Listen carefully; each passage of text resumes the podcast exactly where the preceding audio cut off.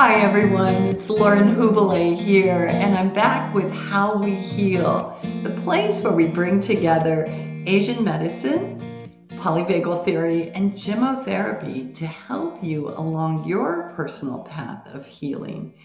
Um, today, I welcome back my co-host, um, Megan Limp. Megan, good to see you. Hi, it's great to be with you again. And Cameron Scott. Wonderful to be here. And my cat, who just needed some co regulation, has decided to join us, if, mm-hmm. however briefly. Her name's Katie. Katie, we have a new co host here. This is wonderful. the group is growing. so, ladies, I'm really excited about our topic today, um, particularly because it was one that was very obscure to me until I could start seeing it in action. And once I did, I have to really say to you, it's been a total game changer for me. And in my time in Europe, I found it showing up again and again. And that is the idea of bringing in the ingredients of context, choice, and co regulation in order to help me feel safe um, in situations that might feel a little awkward otherwise. And I'm really excited that you both are willing to share some personal examples with our listeners today. Um, I think everyone can benefit from that. And I want to extend this encouragement to our listeners that uh, of the simplicity of this. It seems utterly ridiculous that something so simple can change a situation. Um, but I think we all can attest to the fact that it is a game changer. Megan, I know you had a real interesting example. Can you share a little bit with our listeners today? Yeah, absolutely. And I'm so grateful that you're inviting in this conversation about context, choice, and connection because, you know, in reflecting on how polyvagal theory has affected uh, my personal and professional life, I realized that it has, there's some freedom in understanding the why, because it gives us a greater sense of self awareness and a greater sense of awareness about what's going on with our loved ones. And so it's offered me the why, not only of uh, understanding myself in the sense of how I get dysregulated, but also understanding the why of when those glimmers, as Cameron says, or those moments of regulation happen, understanding and having the self awareness of why I do feel safe and regulated sometimes. And so I love the exploration of this because this isn't something that I'm hearing too many other people dive deep into. And let's, I would love to understand more about why I feel safe. So, um, I would like to invite you in to this little sacred space that I hold in my life. And that is the time that I spend early, early in the morning with a few dear friends um, exercising. And this is a space that I was invited into. You know, I'm not sure if it was maybe five years ago or six years ago, but a number of years ago, some friends that I had met um, in our neighborhood here in St. Louis I knew that they were getting up ridiculously early and um, exercising together and having uh, a cup of tea or coffee or something. And they had invited me a few times, and I thought the world of these people, but I really didn't want to get up before the sun rose and exercise. That was a no for me. but it was somebody's birthday, and I went. And uh, I, the connection piece was immediate. There was this resonance, and I felt safe and I felt inspired. Um, and I felt like I wanted to have this piece in my life where I could connect with this wonderful group of women. But the other two pieces of it, the context and the choice, were those were still a no for me. And it has been this beautiful, interesting journey to it transforming and these pieces the context choice and connection all coming online and that's where i am today and so i've watched my journey with this into what has now feels like one of the safest places in my life so the connection piece was immediate for me But the context felt, you know, I was neurocepting. No, I didn't want to get up early, early. And I didn't want to pound the pavement and do something that felt unsafe to my body. Um, but as I started to explore it, I decided to just explore it a few times. And the way that I felt afterwards, you know, we all talk about endorphins and adrenaline, but there was something more than that. And what I realized um, was that the second piece came online for me, and that was the context. And for me, this particular context had a lot to do with my body and what it is like to feel safe in my body. And it had a lot to do with my sense of proprioception, I believe, now looking back on it, which essentially, without being fancy, uh, I have come to learn is how my body interacts with the space that it's in and how I sense that. And I seem to be somebody who craves and finds safety when I have a sense of my proprioceptive sense. So, where my body is in space, um, where I have a sense of that. So, um, that feels like burying myself under covers and wrapping myself in blankets sometimes. Sometimes it feels like massage or deep pressure. And in this case, you know, this rhythm of walking or jogging seemed to create this sense in my body that started to create regulation and calm. But it was an active calm and it was a rhythmic calm and the context came online for me that my body started saying yes to that. And I didn't feel pressure. I wasn't training for anything, I didn't have any goals in it. But I went out there and my body started to relax and feel energized and say yes. And then the third piece of choice just naturally came for me because I decided that this didn't have to be an obligation, that this was a safe place and an inspired place that I would offer to myself. And the choice became yes. And on days when the choice is no, I don't go. Sure. So, um, anyway, here I have this um, beautiful early morning ritual that transformed from something that didn't feel safe into something that really, really is nourishing for me. Wow, Megan. I can see you've really reflected on that. Has it just been recently that all this has come together in your mind that you've seen what this does for you? So again, I knew that I could have told you a few years ago that this is nourishing and that this is a yes for me, that all the parts of my being, that my body and my mind and my spirit all say yes to this. But I don't think that I understood why. And mm. again, I was okay with that. But the self awareness of the components for me now help me and translate to other parts of my life that I know the ingredients that lead to me feeling safe and nourished. Yeah, beautiful. Yeah, this this body, mind, and spirit all saying yes is huge, and, and it relates to a top uh, before uh, recording conversation. Cameron and I were saying, and I think in the times that we're living in right now, checking in with those, it's so important. Yeah, beautiful. Yeah. Thanks for that share, Megan.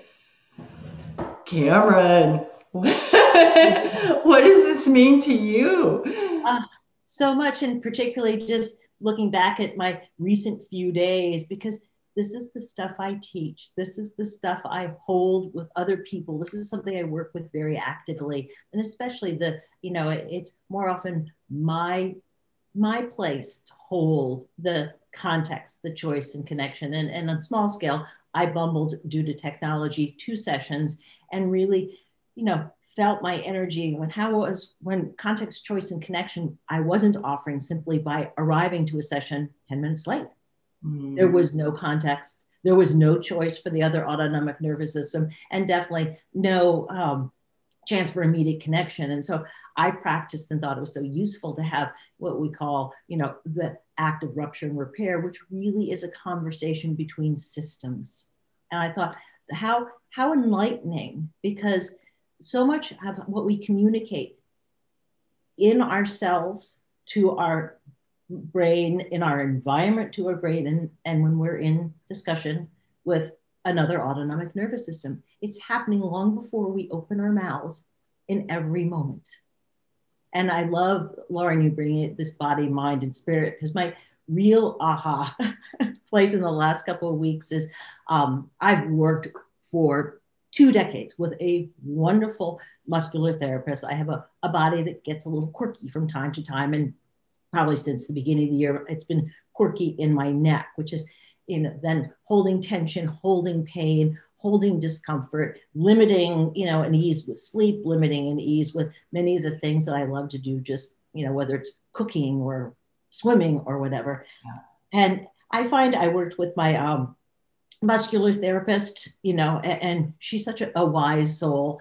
Um, and then I worked, she said, I think maybe a chiropractor would help. So I engaged this wonderful new chiropractor and I went in and, you know, I, things would last for a, a, little bit, maybe a day, maybe two days. But I found this place of despair welling up in me. It's like, but I'm not really getting better. And please hear the, what was the missing ingredient in I'm not getting better. It's still hurting. And as much as I try, and, and now, you know, I've got kinesio tape on my went in and I went into my muscular therapist um, oh, just this past week and, we talked again about the logistics of what was going on in my body.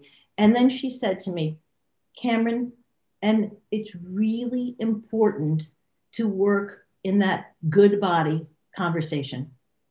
And my jaw dropped because all of a sudden she's speaking my language. What is my neuroception of my situation? What is happening between my body and my brain? And, and it was not a conversation of safety. I'm like, what's wrong with me? And I'm like, I'm in pain. I can't. And, and then, come on, you got to do better. You got to push, push, push. And I'm like, oh my goodness. I've spent the last three, almost four months fighting myself because mm. I didn't realize within the struggle. And let's all be human here. Once we're really engaged in that struggle, that wonderful ventral vagal is not accessible.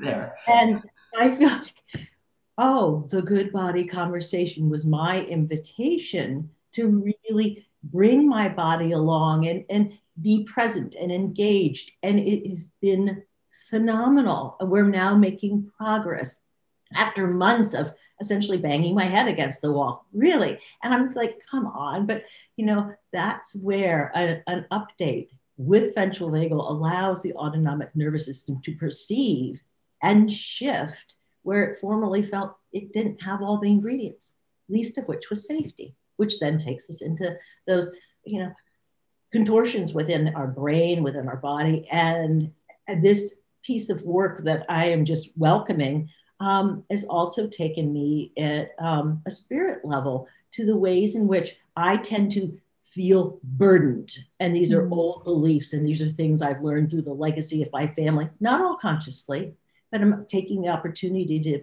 to be in that awareness and that curiosity to what it feels like when I'm not feeling the burden. And is it possible to invite the burden, you know, back into the history eh, of from whence it came and, and what's possibly true for me now?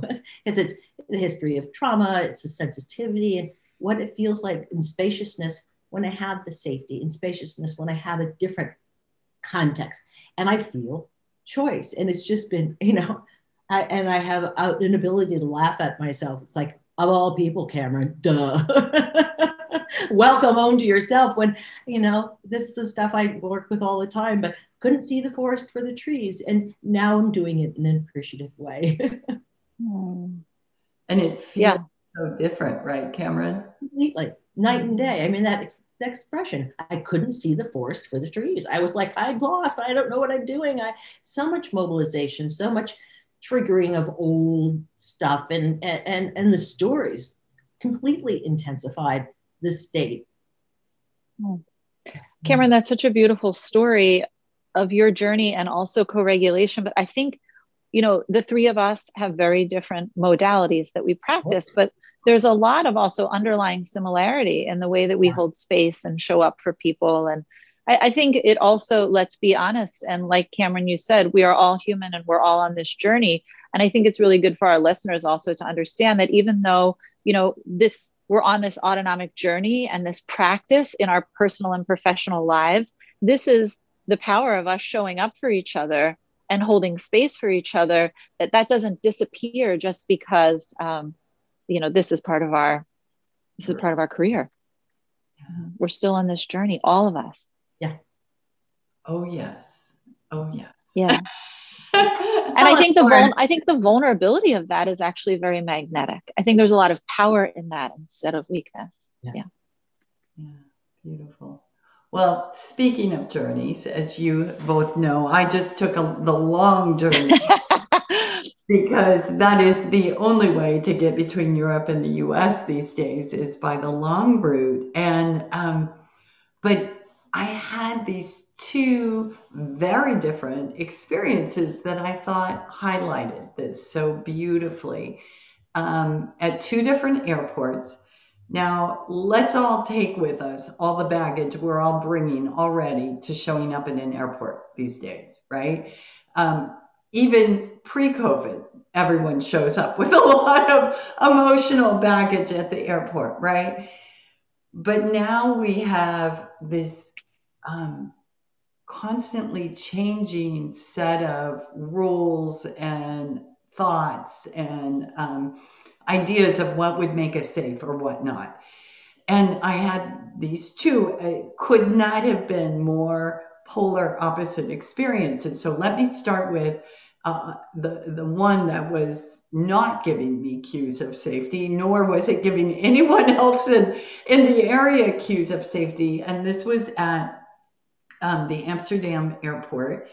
And um, you arrived at the gate for your flight and there's a lot of new paperwork that's required now just within the last couple weeks and um, boarding procedures and it, within the gate are all the people that are going to board the plane but in a very unusual setting they're all standing now, you don't normally see that. So right away, that sets off a cue of danger for me. Like, uh, why is everyone standing? It's an hour and a half till the flight. What's going on?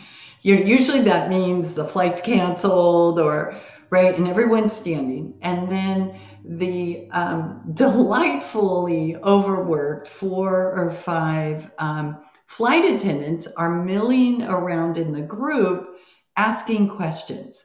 And of course, you don't know what question they're answering, asking. And so you're trying to get in what, what, what's going on here, right? And they're handling people individually and putting some kind of sticker on their paperwork.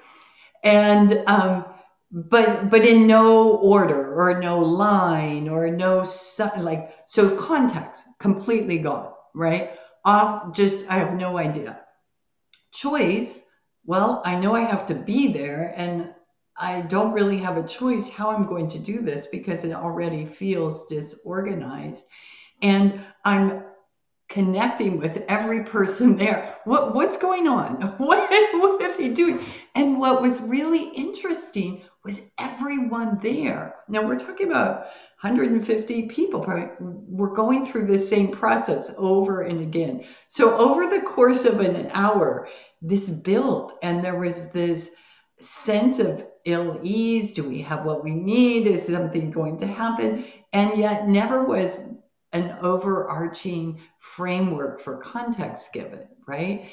People boarded the plane still feeling ill at ease you could it was palatable the entire flight like is everything okay? What happened? There was never any um, clarity brought to the the scene and and it included the whole onboarding process. So that's what that felt like and in my body i felt tense the entire time tense on the flight.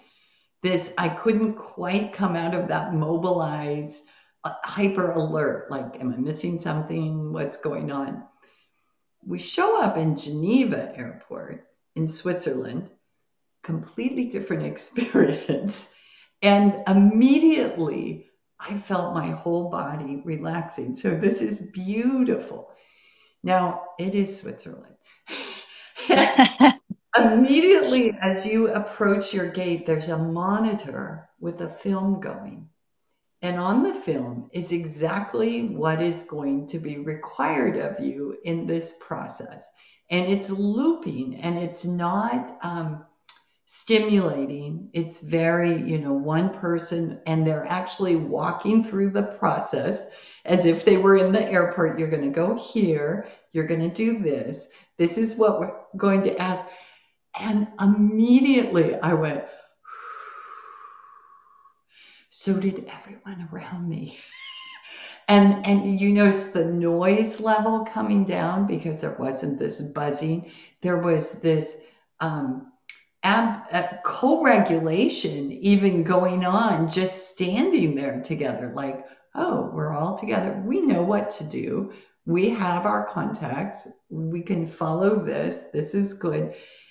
And everyone was able to sit down, relax, maybe even relax enough to read a book in a completely day and night situation. Nothing changed for the external environment, right? We still had all of these challenges we were faced. We still had um, the ill ease of traveling. And yet, by offering this very clear context, shifted the whole game. It, it, it, to me, it could not have been a more clear example. And I was so filled with gratitude, right? At that point, like, thank you, whoever thought that was a good idea. I have been exploring, you know, thinking about these three context, choice, and connection. And Lauren, what you're saying is really resonating for me and helping me to get a little deeper into this exploration because eh, when you were in Geneva and when you're in Amsterdam, the choice piece wasn't at play, right? You sort of had to be there. And it seems like we encounter a lot of situations in our day to day life where the choice piece might or might not be something that's in our control at that moment. So that then leaves these other two ingredients for us the context and the connection. And Cameron, maybe you can help us explore this a little bit further. Because it seems to me that the the connection piece you know in my situation that we started with the connection piece was online right away but it wasn't enough to get me to safety because the context of um, you know getting up so early or the idea of pounding the pavement and hurting my body these the context of it was such a no that the connection wasn't enough. So it, it leaves me wondering often in my personal experience, the context almost seems to be the root or the, the mm-hmm. nucleus of this process for me sometimes. That if I can get the context to um, feel safe, mm-hmm. that sometimes the other two organically shift. Uh, and I was reading something about proprioception as I was realizing what a big impact my body and knowing where it is in space and whether that feels safe to me or not, and the rhythms of the way I move. Um, so I was reading about proprioception this morning, and I was reading that it's often a sense, first of all, that we don't know about and we don't talk about and we're not aware about, but it creates organization for people in the brain, this proprioception. It's often thought about as the sense that creates safety through organization. And I thought, wow, because for me, context um, comes when I have a sense of what's expected, Lauren, like you said, or um, you know what it's going to look like, or the structure and organization of it, not in a rigid way, but just in an understanding way helps that context to be there for me. I feel it must be the root. I but something came up for me, and Cameron, I'm jumping in, but uh, it I, I want to hear your feedback on this. I'm wondering how much that has to do with our histories. That mm-hmm. I know for me, Megan, I, I would say 100% context rules. And that's because I came from a very chaotic background and, and uh, child rearing ages. And I context is everything. If I can get the context, I can figure out the other two one way or another. But I'm wondering maybe for other people, you know, connection is really the, the driver. Cameron, have you noticed a difference between these three in your work?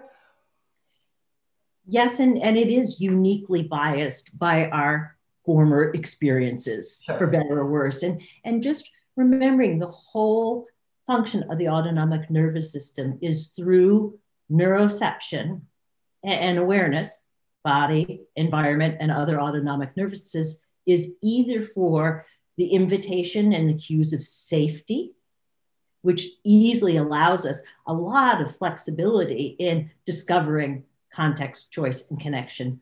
Or if that those cues for safety are not there through neuroception, we won't have that enough ventral vagal because we're neuroception danger, and, and that's before it gets to our brains. We're going to already be minus enough ventral vagal to, to have perspective, curiosity, what's going on, what's missing, what do I need? And again, we're eh, much like you in the airport, or you, you know, trying to figure out, Megan, you know, what, what, there's something missing here. There's, there's not all those cues of safety were initially in place.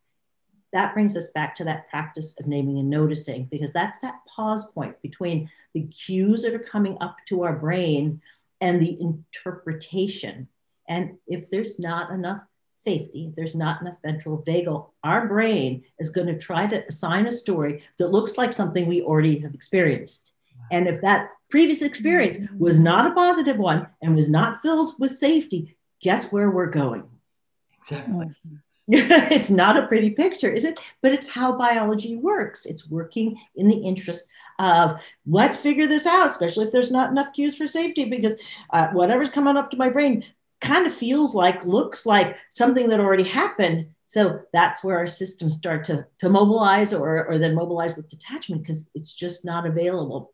And what our systems really need at that moment is enough ventral vagal within ourselves, within connection to, to, to other people, with connection to our environment that allows us a little more safety. And then, if any of those variables are still missing, we have the ability to, to look for it, to know what's missing, to potentially reach in or reach out or, or around. Hmm. You know, for for our listeners, I think I, would like to really bring this home um, in in wrapping up our conversation on this is how we can invite those in ourselves. I mean, obviously, in there are situations that just make that challenging. I mean, if we take my personal example of the airport, there wasn't a lot I could have done. But I have found when I don't understand the context, that is my weak link. And so making an effort on my part to understand the context in a place where I don't feel threatened and I'm not already mobilized has been brilliant in helping me um, move through situations that I might have avoided in the past. Yeah. And it really is state precedes story. So we, we can really enrich that practice of noticing what state we're in. If we continue to be in a mobilized state, we're not going to have much access to finding that whatever the missing ingredient is for you. It's that context. So, what we hope to increase in skill and while on our way to befriending our autonomic nervous system is wow, I'm really mobilized right now. And bring whatever we can in that awareness back to a little bit more, just even a little bit more ventral vagal, because then we can actually articulate to ourselves and perhaps others uh, that, wow, you know, context is missing for me. I'm not feeling safe in this moment. And that opens the door to finding context.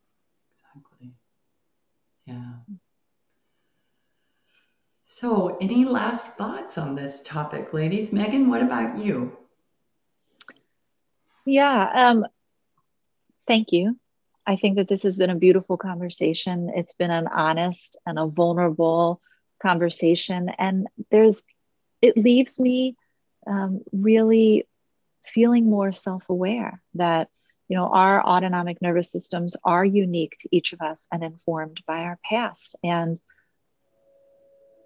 starting to understand my own autonomic patterns and the ingredients that personal to me help me find safety in a moment and therefore access ventral in a moment it has been um, it has really shifted everything. It shifts my perception and we all know the power of shifting your perception. Um, and so thank you for this. Yeah. And it's a conversation and it's about the process. Mm-hmm. because the piece for all of us is it's not magic. It, it, it's simply and and here i am. I have been studying and working with my autonomic nervous system for a decade. It, eh, you know i should know better but sometimes it's that gentle vulnerability is like something's missing right now. I, i'm not feeling and, and simply how we can reapproach ourselves or you know find you know even name with enough safety just a, a, a little itty bitty bit to continue to hold whatever is is happening yeah i think um, cameron you told a beautiful part of your story that was about co-regulation with your muscle therapist and mm-hmm. i just want to again reiterate that it is a practice and that um, if you don't have somebody in your life who is talking about the autonomic nervous system or is on this journey with you, that tuning in, this is creating a space where um, you can co regulate with us and you can become more self aware about your autonomic nervous system with us, just as we are each week. Yeah.